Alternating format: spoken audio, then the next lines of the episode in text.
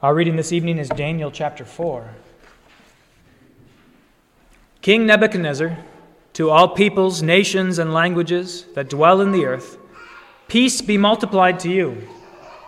It has seemed good to me to show the signs and wonders that the Most High God has done for me. How great are his signs, how mighty his wonders! His kingdom is an everlasting kingdom, and his dominion endures from generation to generation. I, Nebuchadnezzar, was at ease in my house and prospering in my palace. I saw a dream that made me afraid. As I lay in bed, the fancies and the visions of my head alarmed me. So I made a decree that all the wise men of Babylon should be brought before me, that they might make known to me the interpretation of the dream. Then the magicians, the enchanters, the Chaldeans, and the astrologers came in, and I told them the dream, but they could not make known to me its interpretation.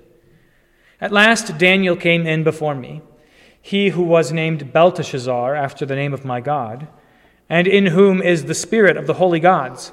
And I told him the dream, saying, O Belteshazzar, chief of the magicians, because I know that the spirit of the holy gods is in you, and that no mystery is too difficult for you, tell me the visions of my dream that I saw and their interpretation. The visions of my head as I lay in bed were these. I saw, and behold, a tree in the midst of the earth, and its height was great. The tree grew and became strong, and its top reached to heaven, and it was visible to the end of the whole earth. Its leaves were beautiful, and its fruit abundant, and in it was food for all. The beasts of the field found shade under it, and the birds of the heavens lived in its branches, and all flesh was fed from it. I saw in the visions of my head as I lay in bed, and behold, a watcher, a holy one, came down from heaven. He proclaimed aloud and said thus Chop down the tree and lop off its branches, strip off its leaves and scatter its fruit. Let the beasts flee from under it, and the birds from its branches. But leave the stump of its roots in the earth, bound with a band of iron and bronze, amid the tender grass of the field. Let him be wet with the dew of heaven let his portion be with the beasts in the grass of the earth. Let his mind be changed from a man's, and let a beast's mind be given to him. And let seven periods of time pass over him. The sentence is by the decree of the watchers, the decision by the word of the holy ones, to the end that the living may know that the Most High rules the kingdom of men and gives it to whom he will, and sets over it the lowliest of men. This dream I, King Nebuchadnezzar, saw. And you, O Belteshazzar, tell me the interpretation, because all the wise men of my kingdom are not able to make known to me the interpretation. But you are able, for the Spirit of the holy gods is in you. Then Daniel, whose name was Belteshazzar, was dismayed for a while, and his thoughts alarmed him. The king answered and said, Belteshazzar, let not the dream or the interpretation alarm you. Belteshazzar answered and said, My lord, may the dream be for those who hate you, and its interpretation for your enemies. The tree you saw, which grew, grew and became strong, so that its top reached to heaven, and it was visible to the end of the whole earth, whose leaves were beautiful and its fruit abundant, and in which was food for all, under which beasts of the field found shade, and in whose branches the birds of the heavens lived. It is you, O king, who have grown and become strong. Your greatness has grown and reaches to heaven, and your dominion to the ends of the earth. And because the king saw a watcher, a holy one, coming down from heaven and saying, Chop down the tree and destroy it, but leave the stump of its roots in the earth, bound with a band of iron and bronze, in the tender grass of the field, and let him be wet with the dew of heaven, and let his portion be with the beasts of the field, till seven periods of time pass over him. This is the interpretation, O king. It is a decree of the Most High, which has come upon my Lord the King, that you shall be driven from among men, and your dwelling shall be with the beasts of the field. You shall be made to eat grass like an ox, and you shall be wet with the dew of heaven, and seven periods of time shall pass over you, till you know that the Most High rules the kingdom of men, and gives it to whom he will. And as it was commanded to leave the stump of the roots of the tree, your kingdom shall be confirmed for you from the time that you know that heaven rules. Therefore, O king, let my counsel be acceptable to you. Break off your sins by practicing righteousness, and your iniquities by showing mercy to the oppressed, that there may be perhaps a lengthening of your prosperity. All this came upon King Nebuchadnezzar. At the end of twelve months, he was walking on the roof of the royal palace of Babylon, and the king answered and said, Is not this great Babylon, which I have built by my mighty power as a royal residence and for the glory of my majesty? While the words were still in the king's mouth, there fell a voice from heaven O King Nebuchadnezzar, to you it is spoken, the kingdom has departed from you. And you shall be driven from among men, and your dwelling shall be with the beasts of the field, and you shall be made to eat grass like an ox. And seven periods of time shall pass over you until you know that the Most High rules the kingdom of men and gives it to whom he will. Immediately the word was fulfilled against Nebuchadnezzar. He was driven from among men and ate grass like an ox, and his body was wet with the dew of heaven till his hair grew as long as eagle's feathers, and his nails were like birds' claws. At the end of days, I, Nebuchadnezzar, lifted my eyes to heaven, and my reason returned to me, and I blessed the Most High, and praised and honored him who lives forever. For his dominion is an everlasting dominion, and his kingdom endures from generation to generation. All the inhabitants of the earth are accounted as nothing, and he does according to his will among the host of heaven and among the inhabitants of the earth, and none can stay his hand or say to him, What have you done? At the same time, my reason returned to me, and for the glory of my kingdom, my majesty and my splendor returned to me. My counselors and my lords sought me, and I was established in my kingdom, and still more greatness was added to me. Now I, Nebuchadnezzar, praise and extol and honor the King of heaven. For all his works are right and his ways are just, and those who walk in pride he is able to humble. O Lord, have mercy on us. Thanks be to God. In the name of the Father, and of the Son, and of the Holy Spirit, Amen. You would think that Nebuchadnezzar would have gotten it before this moment, before he found himself grazing like an ox with hair as long as eagle's feathers and claws like a bird. You would have thought he would have gotten it by now. After all, we've had three chapters of Daniel to this point of God teaching him lessons. Daniel was made stronger with Shadrach, Meshach, and Abednego. Daniel and those three men were made stronger even though they didn't eat the king's food, and the king said, Their God must be mighty. And then Daniel interpreted that dream where it was a tower uh, a, towering statue with gold on the top and silver and bronze and iron and clay. Daniel interpreted that dream. In fact, he gave the dream to Nebuchadnezzar when no one else could.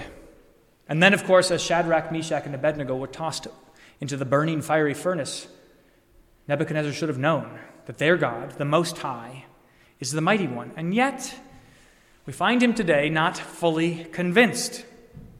We find him a year after he had had this vision, this terrifying vision, and Daniel interpreted it for him. We find him walking around and surveying his kingdom, as we so often do, walking around and surveying the things that we have built with our hands, the things that we have constructed, the things of which we are proud, walking around and like Scrooge counting all of his wealth. That's what Nebuchadnezzar was doing. You'd think that he would know better by now.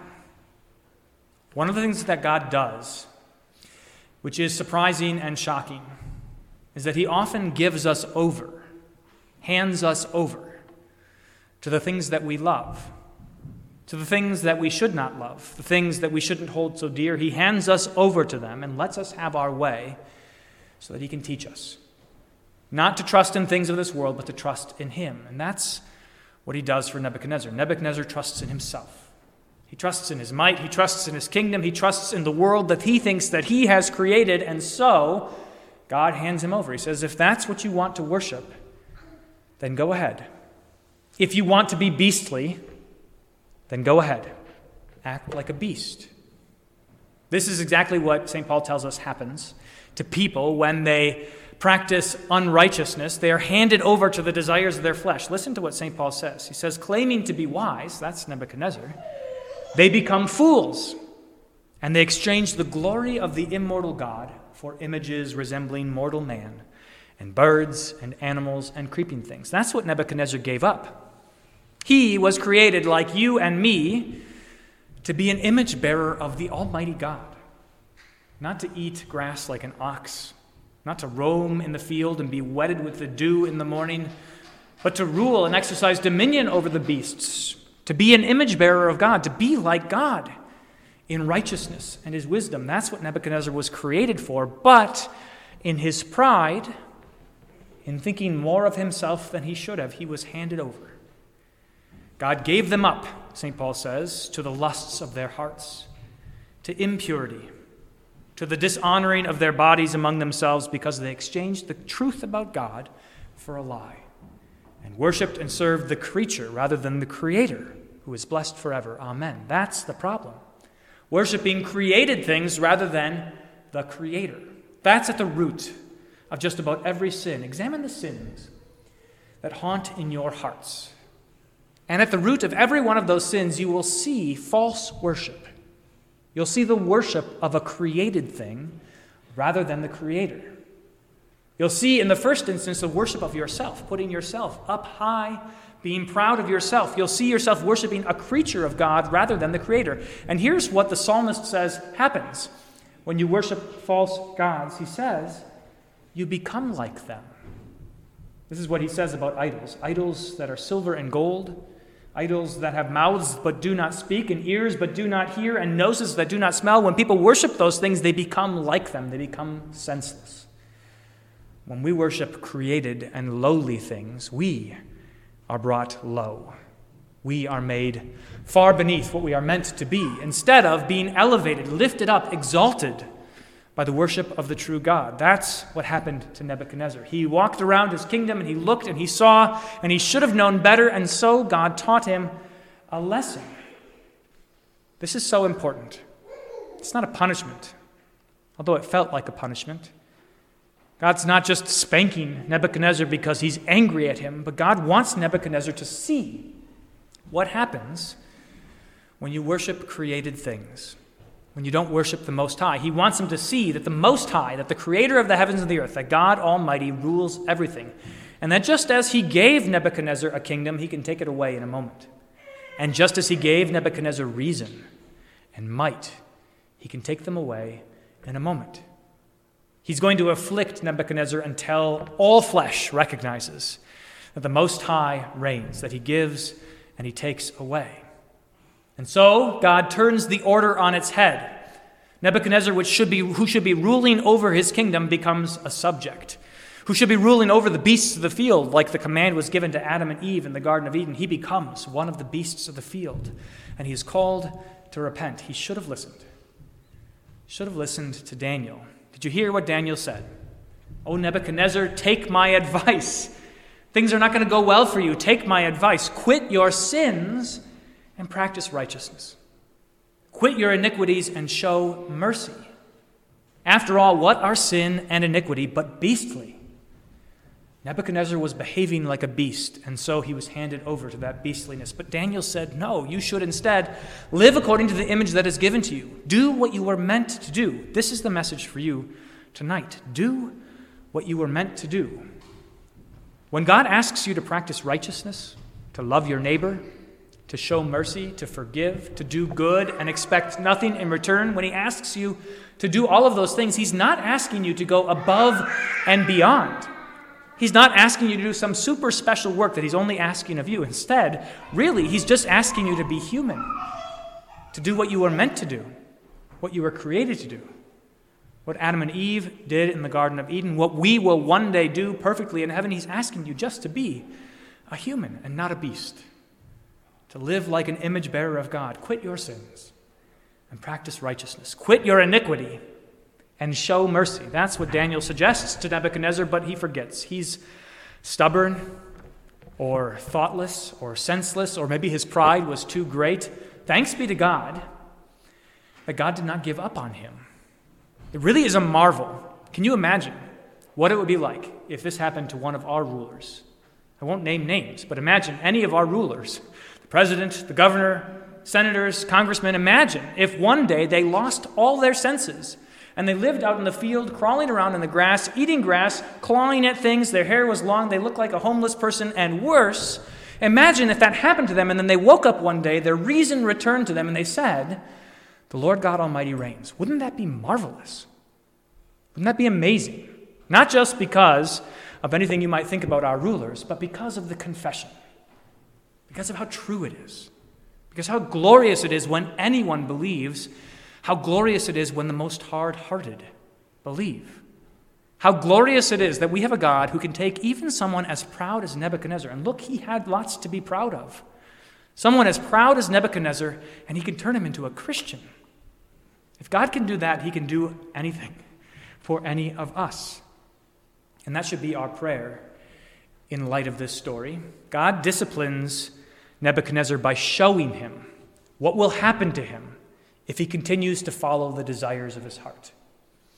It's a hard lesson to be shown what will happen if you continue down the path you're going on. It's painful. It's painful to see, it's painful to feel, and you'd rather not know it. But God shows it to you. He shows you what will happen if you follow the desires of your heart so that you can turn from them and live.